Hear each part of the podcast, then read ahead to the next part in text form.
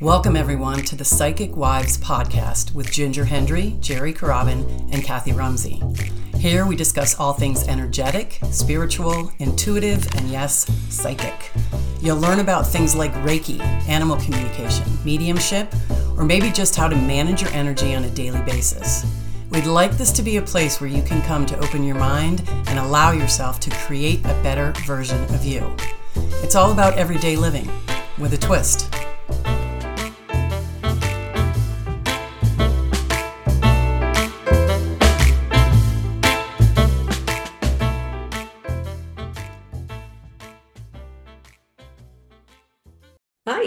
excuse me. Welcome to this episode of the Psychic Wives. I'm Ginger Hendry. I'm Kathy Rumsey. And I'm Geri Carabin. And we are thrilled to have a guest with us today. We have Dr. Jennifer Lisa Vest, um, specifically talk, well, not specifically, we'll be talking about all kinds of things, but we wanted to talk about um, her book called The Ethical Psychic. Um, and it's a great topic, and she has such a wealth of information, of training, of um, of ability, of gifts. So I um, mentioned before we started this that I was going to actually take some information from her uh, Amazon um, book because I did I want I didn't want to miss anything. So um, so Dr. Vest is an Afro Indigenous intuitive, a scholar, a healer. Um, and she does medical intuition, she does Akashic record work, um, she does quantum healing, um, and I'm missing all kinds of, I'm sure, the things that she can cover for us.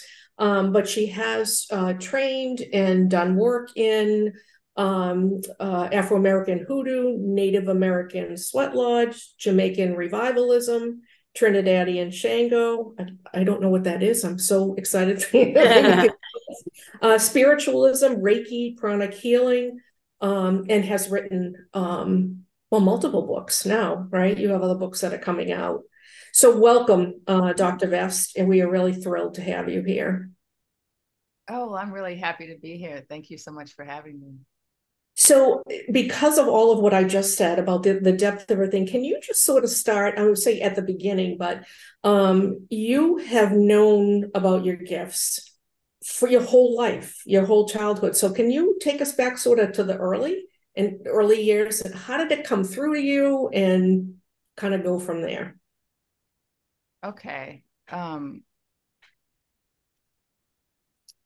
well, let's see. Where do I start? Um, I do have a, I do have a memory of my birth, and have feeling of being born into a house of spirits, which was the hospital. And because I was born with empathic gifts, you know, gifts that are were kind of set me up to be a medical intuitive. Um, I was really sensitive in hospitals, and I used to have no tolerance for being around sick people or hospitals when I was younger.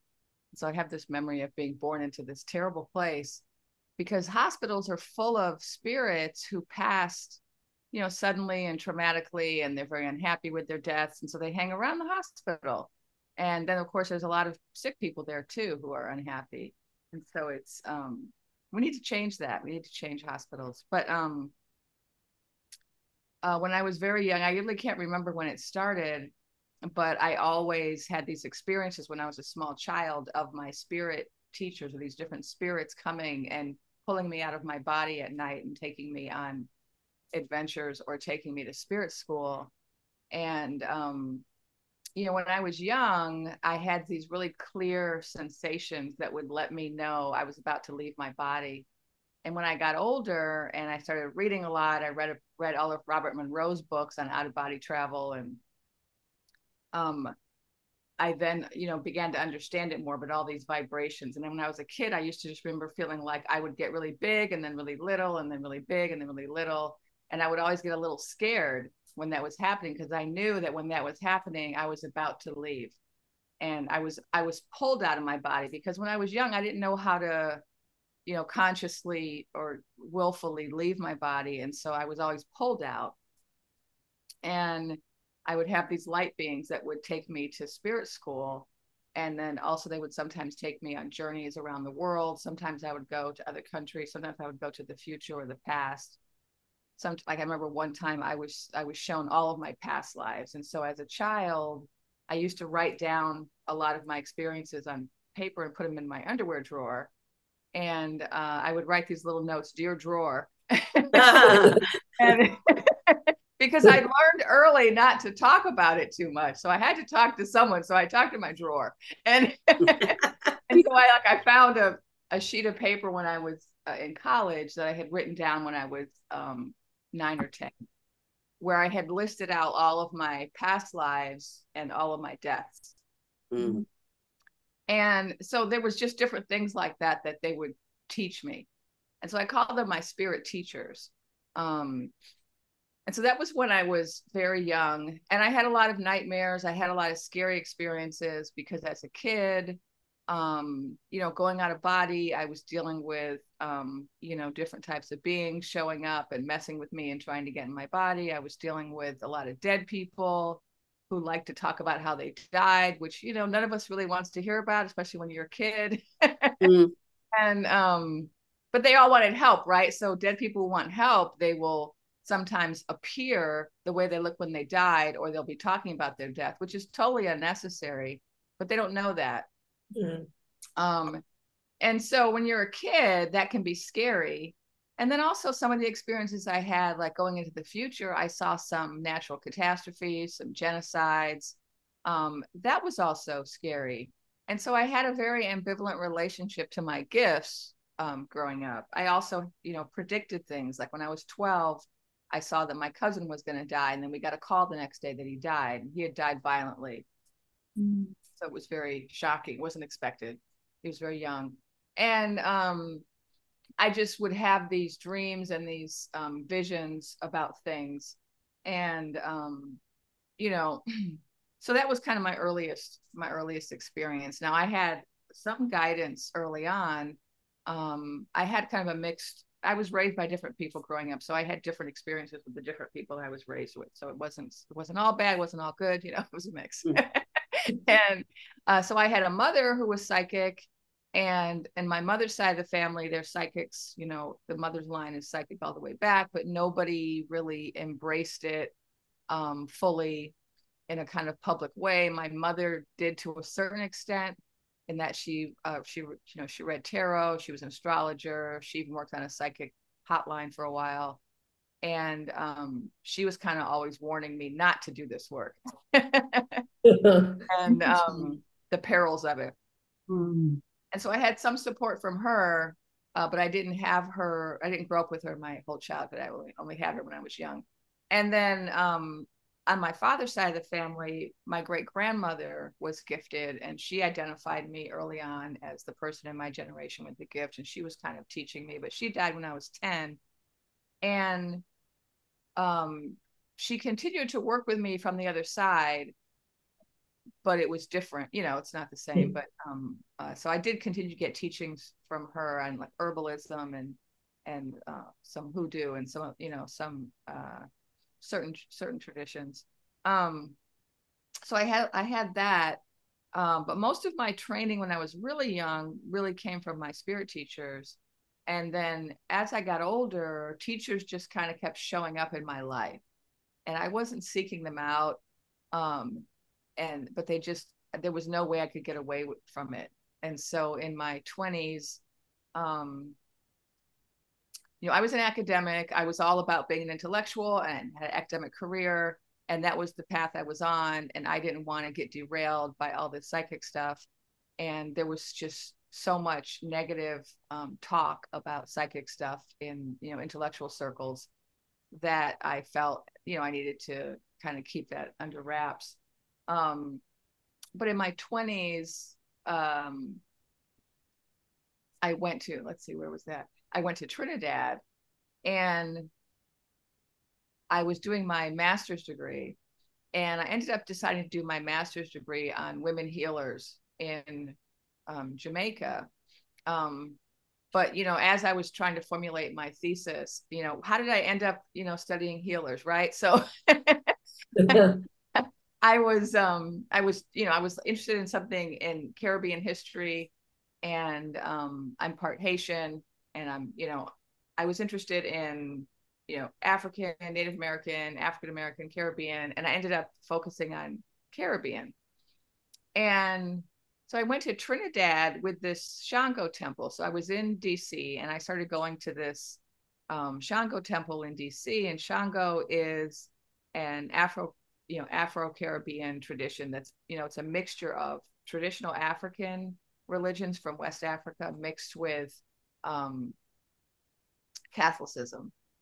And and so this is what the people who were enslaved uh, in the Americas had to find a way to preserve their culture by hiding it in Christianity. Mm-hmm. And so you mm-hmm. a number of traditions like this, Santeria, Voodoo, Shango, um, revivalism, that are combinations of traditions.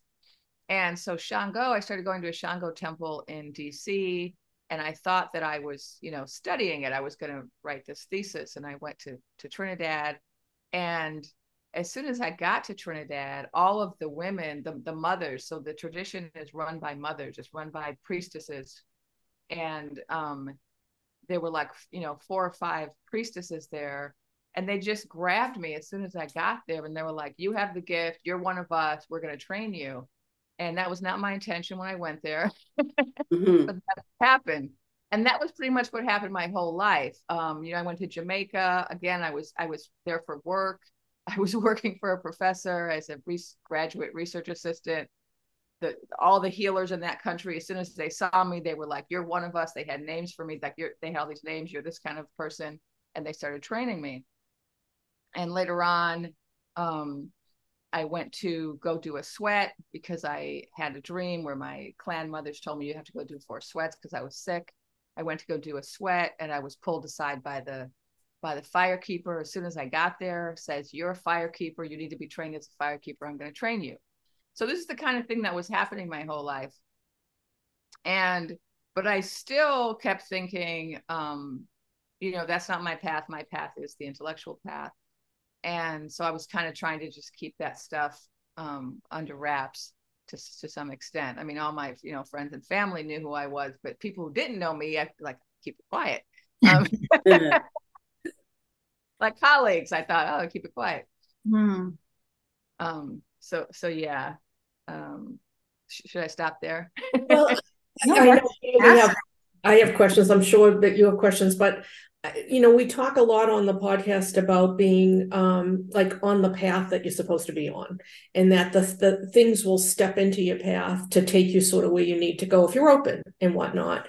And it sounds like for you, um, even I'd say stronger because you didn't have a choice as a child, right? I mean, it, it just happened.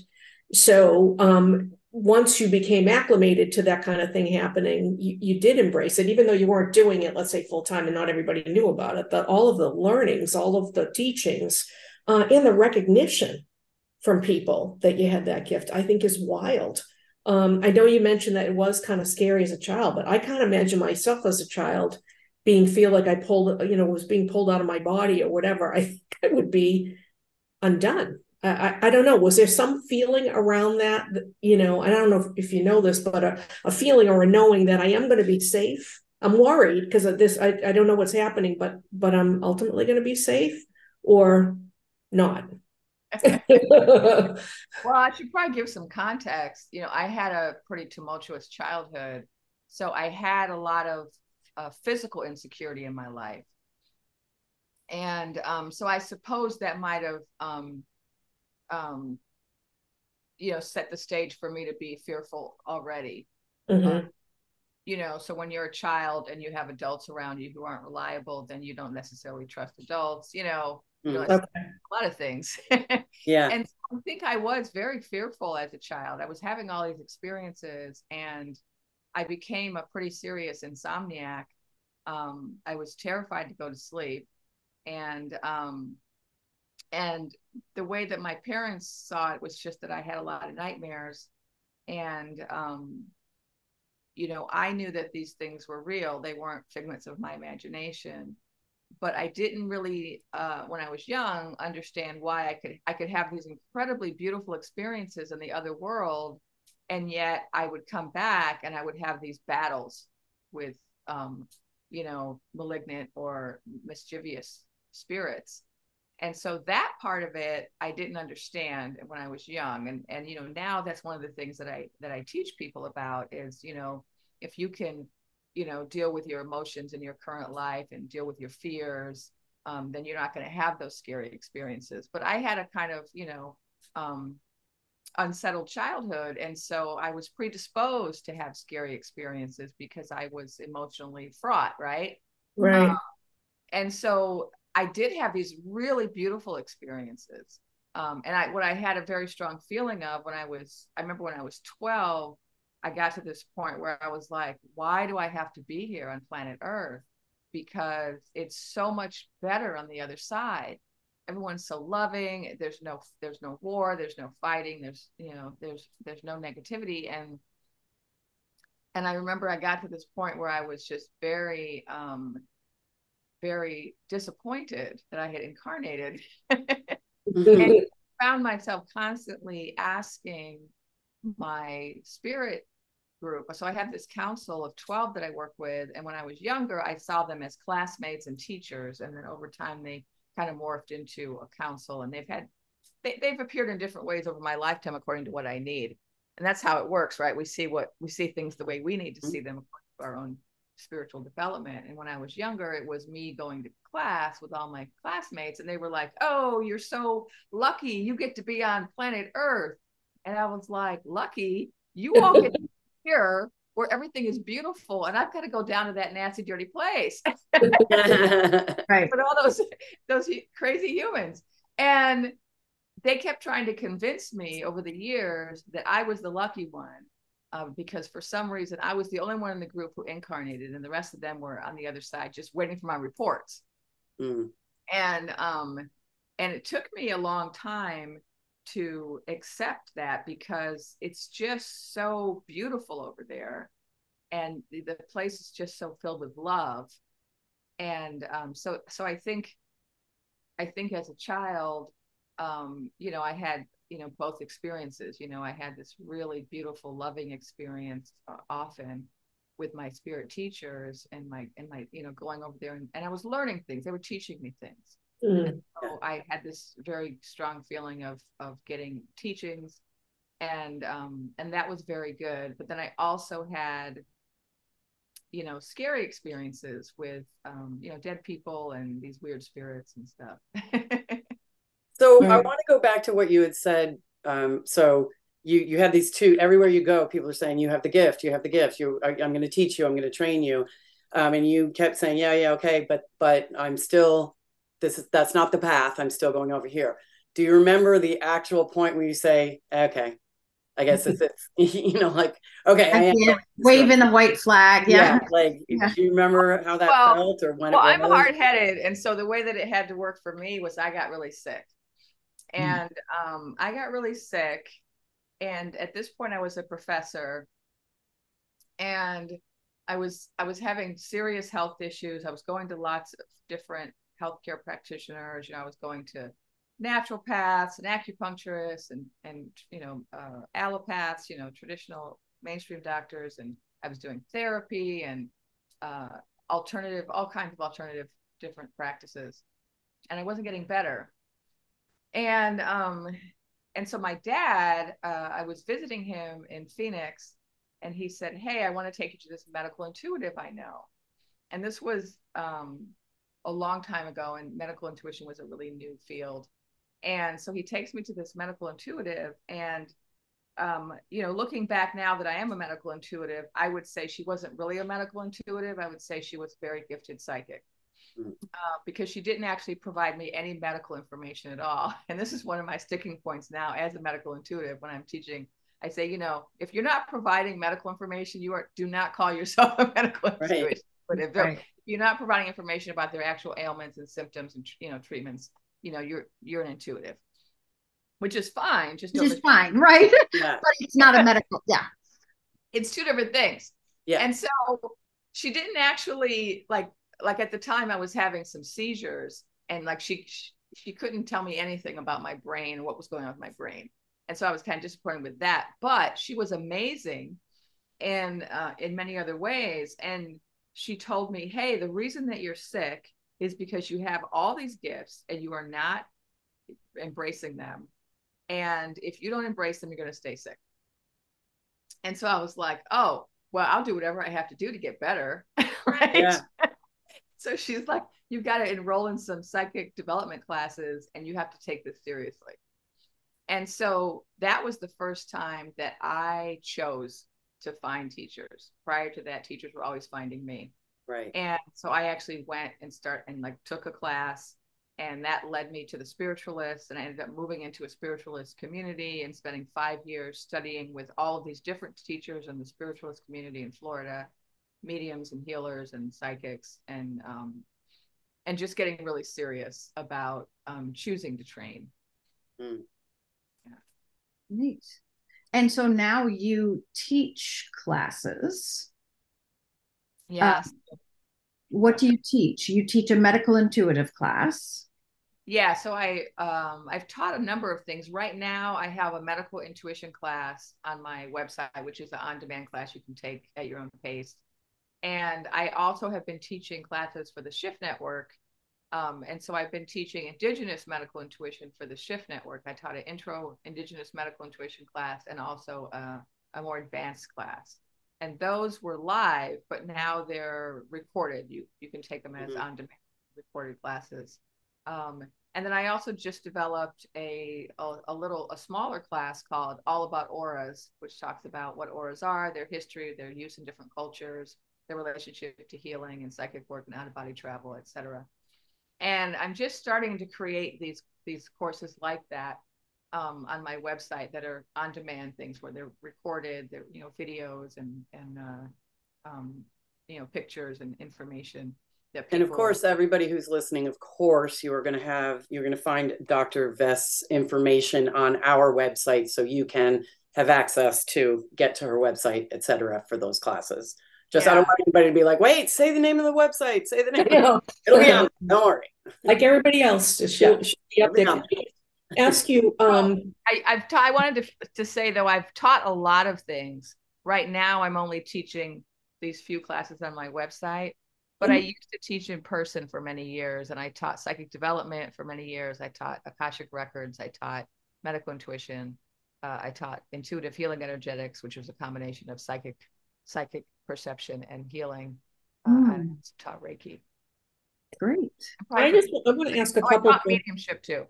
Oh, a couple of questions. One is we talk about, um, or you talk about being an Indigenous um, medical intuitive, which most people who have th- this business, this gift, whatever, is just a medical intuitive. Can you explain to us? I know, is it because you have trained in all of these things, you know, in all of these different areas? Um, what is the, I don't want to say strength. I mean, there's a gift in it anyway but but identifying it that way what does that tell people or what do you want to share with people i don't know how to ask it i think i get it um you know i started out just calling what i was teaching medical intuition and then when the shift network wanted me to come teach um, they actually had interviewed me and in the interview um, i started talking about a book that i'm working on so you know the ethical psychic um, i wrote last year or came out last year um, and then I have another book that's coming out in January on Native American philosophy called Sovereign Wisdom. And then my my third book, um, Medical Mystic, is about medical intuition, and I have a chapter on the history of it. And and as I was researching and writing the book, I realized that um, nobody has really talked about the fact that medical intuition has been a part of indigenous cultures for centuries. And so much that's written about medical intuition makes us think that it's something that was invented a couple decades ago or maybe Edgar Cayce came up with it but it's certainly something very new and very western. And that didn't really jive with my experience. Um, and but the way that i had been teaching medical intuition the way, the way that i've been teaching a lot of things was um, i wasn't being real explicit about my training um, because i was teaching in los angeles to a very um, diverse class of people from a lot of different backgrounds. And so I was trying to teach it in a kind of, you know, I don't know what you call that mass market way, I guess. and I realized, you know, around 2018, Spirit was directing me to start running these women of color medicine series programs. And, and I started doing that up in the Bay Area in California and Oakland. And I was invited up there to do that. And it was a program I started where I called it a Sarah class. It was part ceremony and part class. And uh, people would come, it was all women of color, different from every background.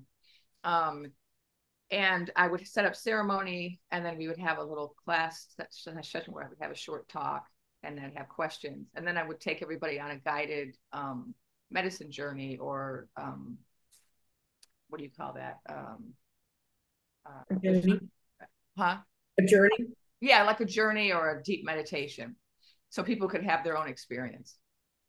And I started doing those classes, and at that point, I realized that um, it was okay. Like in that context, it felt okay to be very explicit about the different trainings I had had and what I had learned from my teachers, and to not feel like I had to kind of package it in a way that was, um, uh, you know, not culturally specific. And that kind of freed me up to um, to feel like I could, uh, you know, really talk more about my actual background and so when this opportunity came along with the Shift Network to do a class, they said, well, why don't you just uh, do a class and just call it Indigenous Medical Intuition? Then you can just really teach all of that. Mm-hmm. And that was a great opportunity for me uh, because I was writing about it, but I hadn't had a chance to teach it that way yet. And so the way that it was different from what I had taught before was mostly in my being very explicit about about why I was teaching the way I was uh, but also it gave me a chance to kind of bring the ceremonial in.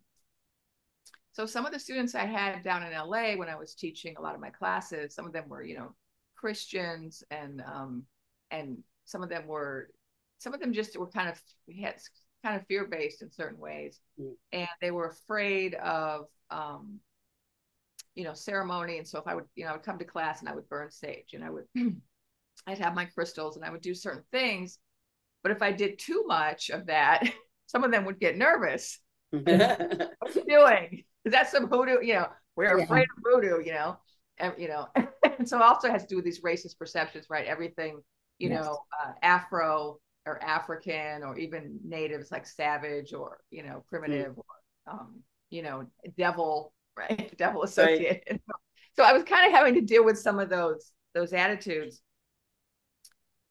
I, I, I kind of after the pandemic, I was teaching online, and you know that kind of freed us up, didn't it? you had to deal with people as much. um, and so, in Indigenous medical intuition, I talk about things like um, the history of um, intuitive medicine or uh, psychic diagnosis in various Indigenous traditions. So, in my class, I bring in um, healers from like the Sangoma tradition in South Africa, from uh, different Native American healers in the United States. I brought in some healers from Peru and Mexico.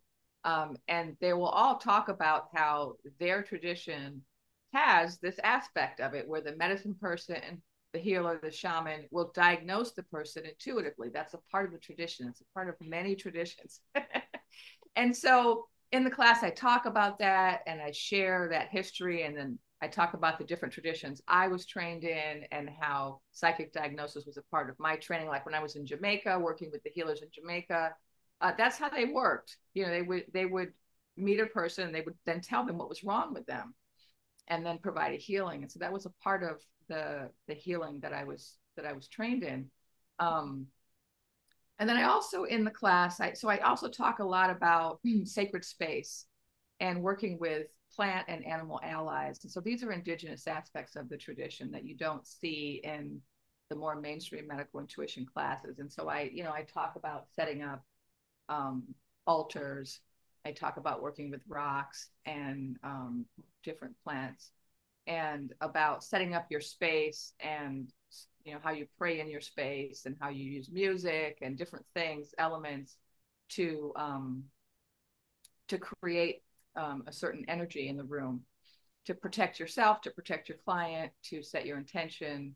Um, and so I talk about that when I when I talk about indigenous medical intuition, and then I also talk about things like um, the importance of having an altar, of working with ancestors, um, working with spirit animals, and these are all um, things that are found in different indigenous traditions I've been trained in.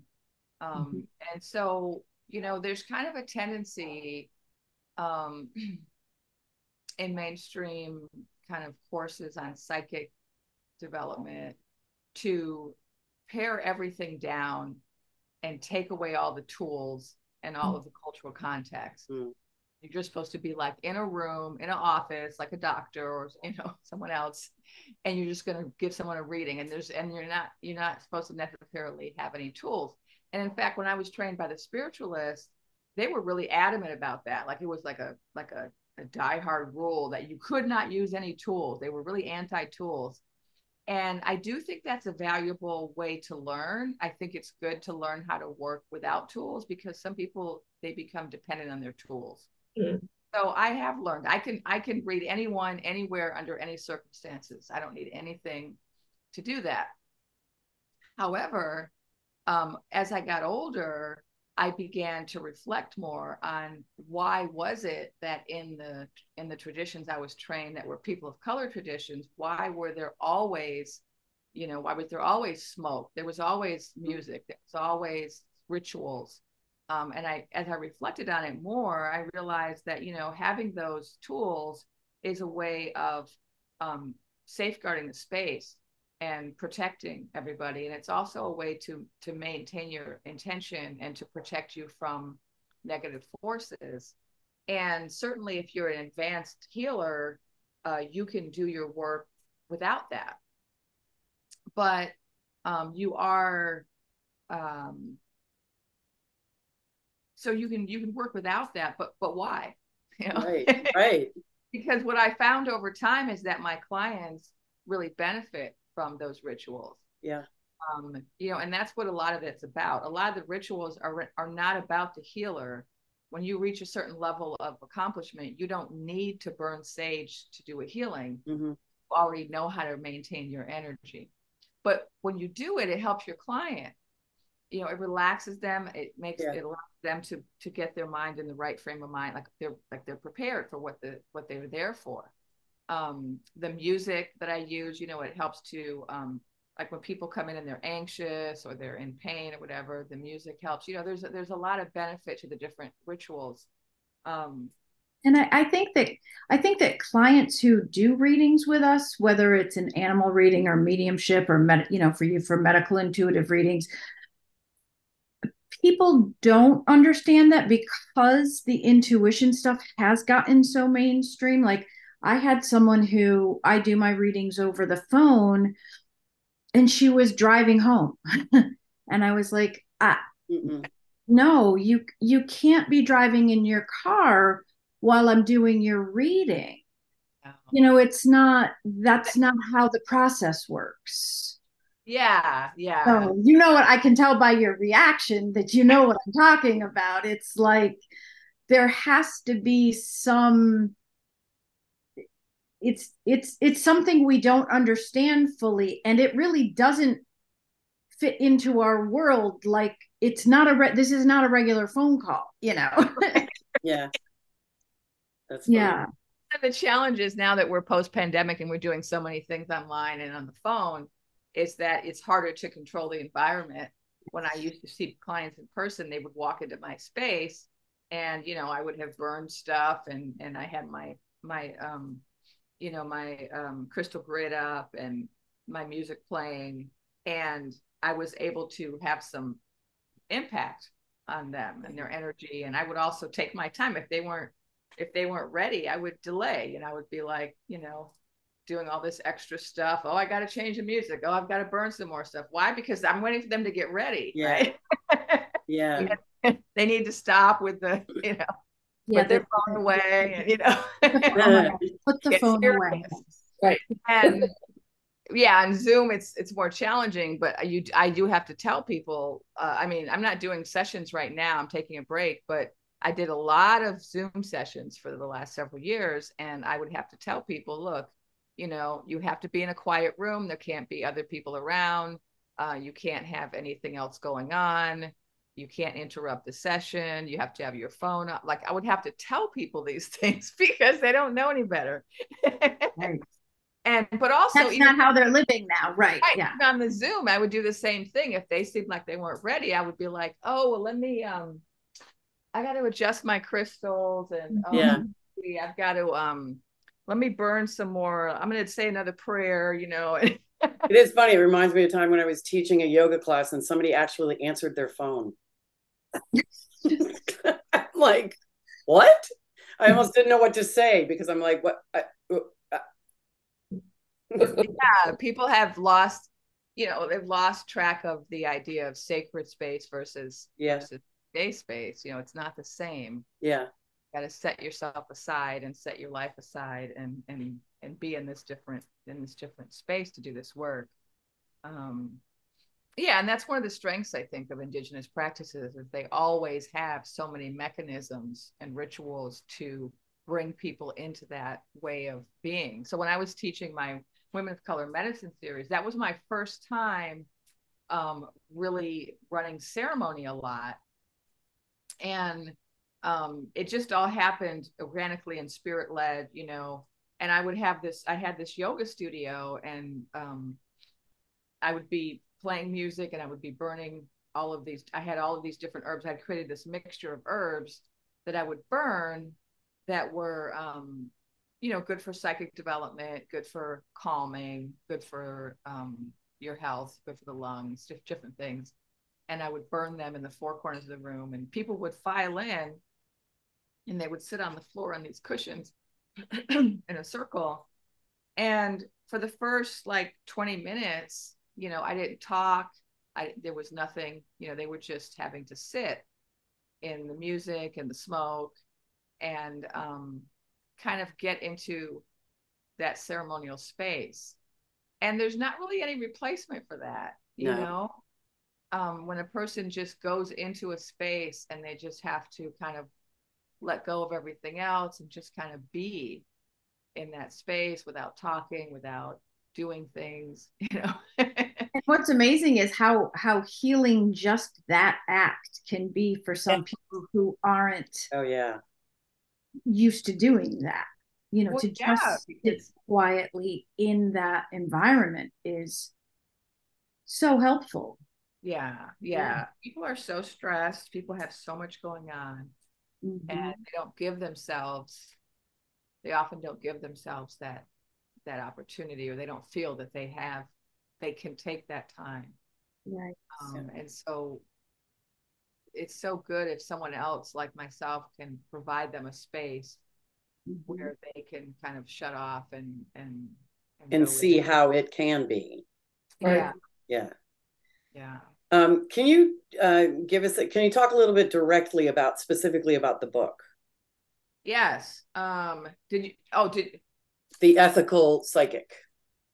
yeah and i love to get questions so if you read it and you have any questions based on what you read i you know that's great too um i wrote this book um really it was you know kind of spirit written um i think as a direct result of a lot of experiences i had both as a teacher and as a psychic working with other psychics i just observed a lot of unethical behavior. And i found myself again and again in situations where i had to part ways with colleagues because um, they were behaving in ways that um, you know i couldn't i couldn't sign on to. And and then i also just had a lot of students that i noticed you know so many students now they just want to they want a quick fast and dirty way to Yeah. develop gifts and Weekend warriors.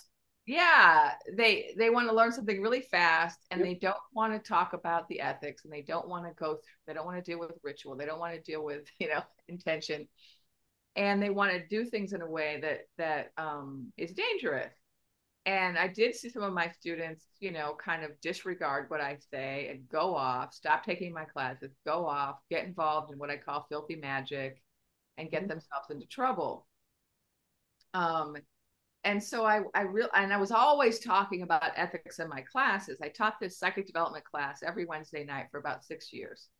And it was a wonderful class where it was kind of a community where people were coming for years and we would have food and tea and people would share their experiences. And then I would teach a different lesson each week and people would then practice. And it was a wonderful um, community and I was always talking about ethics, and they were kind of getting annoyed. You know, some of them like you're talking about this, and they some of them thought, well, it's because I used to be a physics, prof- I mean, a philosophy professor, and I used to teach ethics as a professor, and and so I just had a you know a habit. Um, but I just have always felt very strongly about it, and I think part of why I felt so strongly about it is because my my teachers, my um, like my Afro Caribbean teachers and my Indigenous and my um, Native American teachers always emphasized character and ethics. That was always a part of developing these gifts. Mm-hmm. And and so I was always talking about it. And I realized that, you know, nobody was, you know, nobody was really teaching this. There was no books on it. Like the students, when part of why they were complaining about it is because when they took classes with other teachers, nobody else was talking about it. So why was I harping on about it? Right. Mm-hmm. And, and so I thought, well, there needs to be a book so that anybody studying psychic development can find out what the risks are, um, what you know, what the best practices are, um, how what you know, what you what steps you can take to make sure you don't harm anybody. And so, um, you know, in the book, I'll look at the table of contents so I can remember. talk about the traits of an ethical psychic, the risks of psychic work. Um, and then I talk a lot about interfering with the will of others. And I talk about um, how you can misuse your psychic gifts to interfere with um, people's paths, both on this side and on the other side. So I also talk a lot about um, spirits and I talk about portals and possession. So because I'm a medium, um, because I have a lot of different backgrounds, um, the book covers a lot of different types of practitioners. And so I, it's called the ethical psychic, but it really could be called the ethical medium, the ethical healer, right. um, ethical um, spiritual teacher.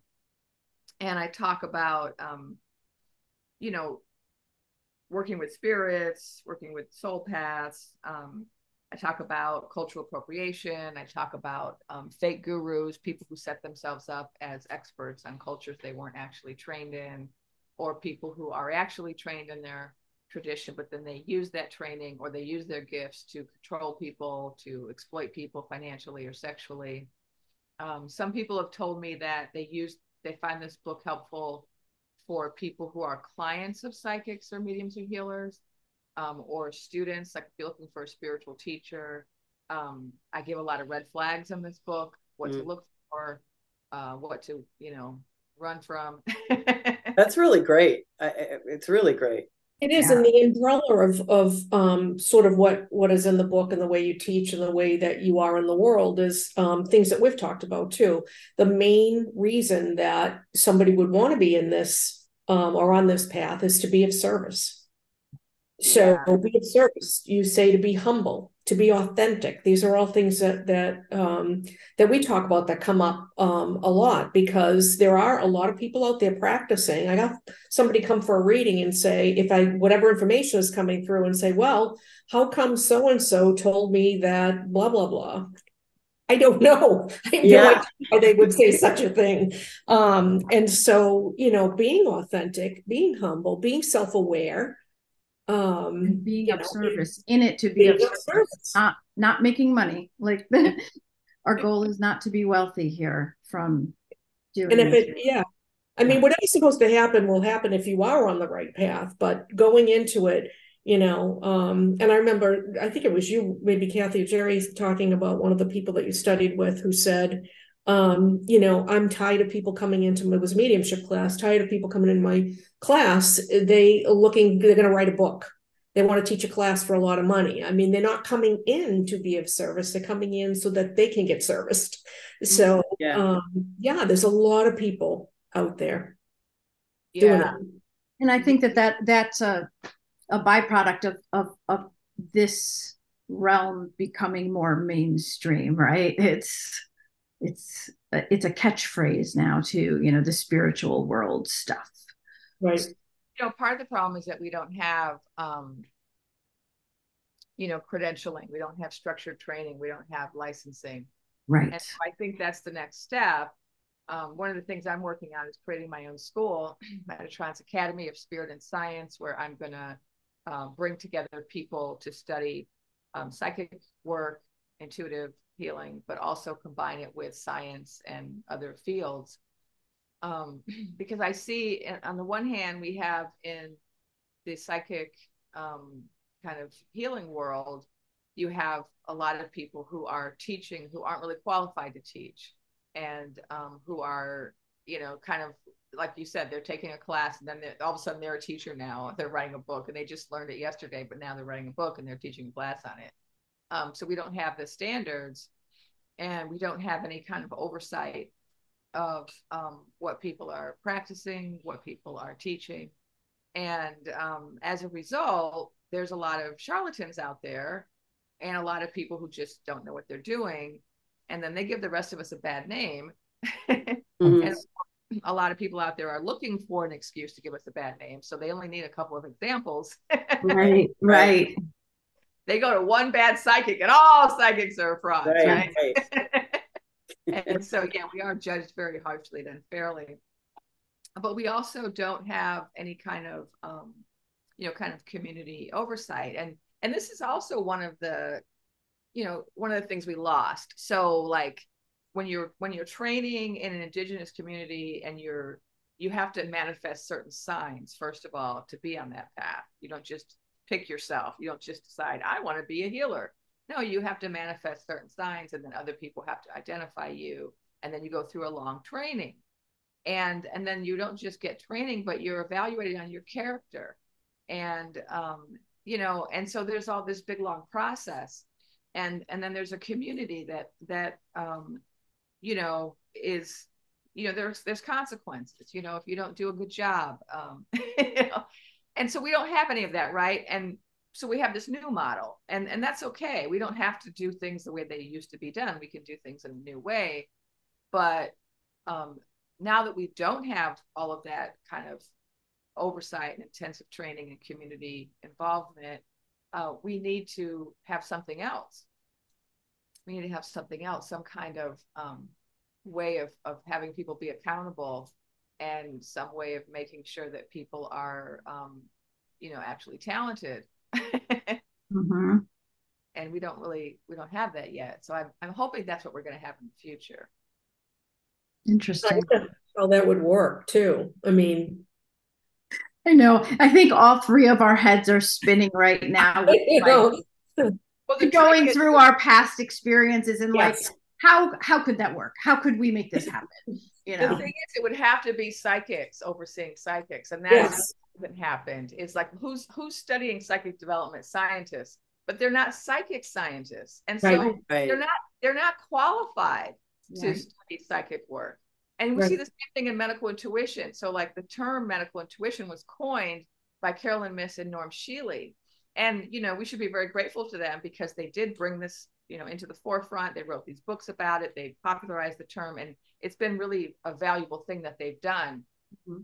however norm shealy was trying to um, study psychics and medical intuitives and so he's written about that but he's not himself an intuitive. And so he was coming at it as a doctor but without the training as an intuitive. And so what we need if you want to have kind of credentialing and licensing of intuitives is you have to have intuitives doing it. Mm-hmm. um, you can't have people outside of the community saying well i don't i'm not psychic but i'm going to decide whether or not you're right. no you can't decide. Just like if i'm not a medical doctor i don't get to license a medical doctor. Right right have to have the gift to license the gift. That's funny. So that's what we need um, is we need, you know, and that's what that's what the vision is for my school is to have really talented um, psychics be a part of, you know, training and licensing and and um, credentialing other psychics so that they can have, you know, repeatable, reliable, evidential um, readings. Yeah. How far out are you on that? On, I know you have classes um, now, but on an actual school, how, where are we in that? Well, I've been um, working on the the the proposal for it for about six years, and it's all spirit led. So I had like um, I channeled uh, much of the proposal from 13 different guides over a period of time, and so it's it's at it's at that stage where it's a proposal, and then and then I have like my online school. But the proposal for the school is not a school that I would run. It's not a school that I would be in charge of, or I would be the, the main teacher. Um, I'm just the founder, and the guides are working through me to create the vision. Oh. Um, and so what I need to do, this they've been giving me steps. What I'm supposed to do is once I finish the proposal, I'm supposed to publish it, and then people are going to um, show up to form up. the the councils. So there's going to be a founding council that helps to found it, and then there's different councils that run it. There's no hierarchy. There's no figurehead. Um, all of the structure, the government structure of the school has also been dictated by spirit. Um, and that's because so many small communities, whether they're spiritual communities or small tribal communities or any kind of small community, end up being kind of destroyed by cronyism and corruption and you know the whole guru effect. Right. and and so they've given me some really clear guidelines on how to set the school up so that it won't uh, hopefully fall victim to those those those problems. Um, now it's been interrupted. I was working on it, and then in 2020, I was in a bad car accident, and I spent the better part of the last three years recovering. And um, so only it's only been a year that I've been back in the saddle, so to speak. Mhm. Uh, and now I'm writing my books and teaching my classes online, but I'm not seeing clients uh, in person. My guides have me on a break from that, but I was doing a lot of that before the accident. And so that kind of interrupted everything. And what my guides want me to do is they want me to write these four books. And then they say that's how the school is going to get um, become well known and funded is through the platform that I create with my books. And that's going to allow me then to attract people to found, to help found the school. And so the Ethical Psychic was the first book they wanted me to write. And what's the second book you said? The Sovereign Sovereign Wisdom. Sovereign It's Wisdom. a book on Native American philosophy. Got it. Yeah. It's actually it's an academic book, but I've written it in a style that's um, accessible to anyone. Uh, but it's a it's a proposal for um, the field of Native American philosophy based on recurrent themes in Native American culture. So I I read a, just a really wide cross section Mhm. of writings by Native American authors, and I spent about ten years working on it. Wow. and then I came up with some recurrent themes that I thought a lot of different people in different tribes, different gender, different backgrounds, different time periods, all talking about, and and then I identify those and and propose that the way we could, um, you know, kind of uh, propagate a new field of philosophy, Native American philosophy, is by basing it on these recurrent themes that Native American authors and orators talk about. So that's the the second book. Um, and uh, the third book is the one I'm working on now, which is about medical intuition. Awesome. That's great. This has been, this has been great. I feel like we could It talk. really has been. you know, we can go all over. We have a tendency sometimes to to ramble and go off path, but um, we are so happy that you were able to join us. Um, and again, to our listeners, thanks for staying with us. And please check out Dr. Jennifer Lisa Vest. Her information will be on the Psychic Wives uh, website. Um, and um, you have more than one website, though, correct? Do you, or is it just one website? I do, but you, I can just people could just go to the drvestmedicalintuitive.com website. Okay. Um, That'll, that'll be on our website. Yeah. Yeah. Yeah. website. So thank you um so much for joining us. I hope you come back because there's so many more questions. Oh my God. Yeah. Yeah. I actually want to get a copy of your book and and and read it, and then maybe we could have a whole discussion around that because that is such a big topic. Yeah. Well, Yeah. I- I know, and I have it on Audible. I should have got the hard copy because I'm better. Yeah, to, to make notes. Right. So, okay, well, thank you for being with us today, and um, until next time. Be well. And So be much. kind. Thank, Thank you. you. Lisa.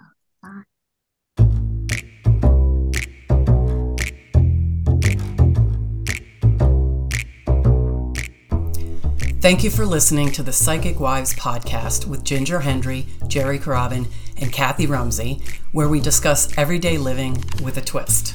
To learn more about us, please visit our website at www.thepsychicwives.com. You can also follow us on Facebook at The Psychic Wives. If you would like to support us, please subscribe on Apple Podcasts and Spotify. And feel free to share our episodes with anyone you feel would benefit from listening. Sending you all peace, love, and light.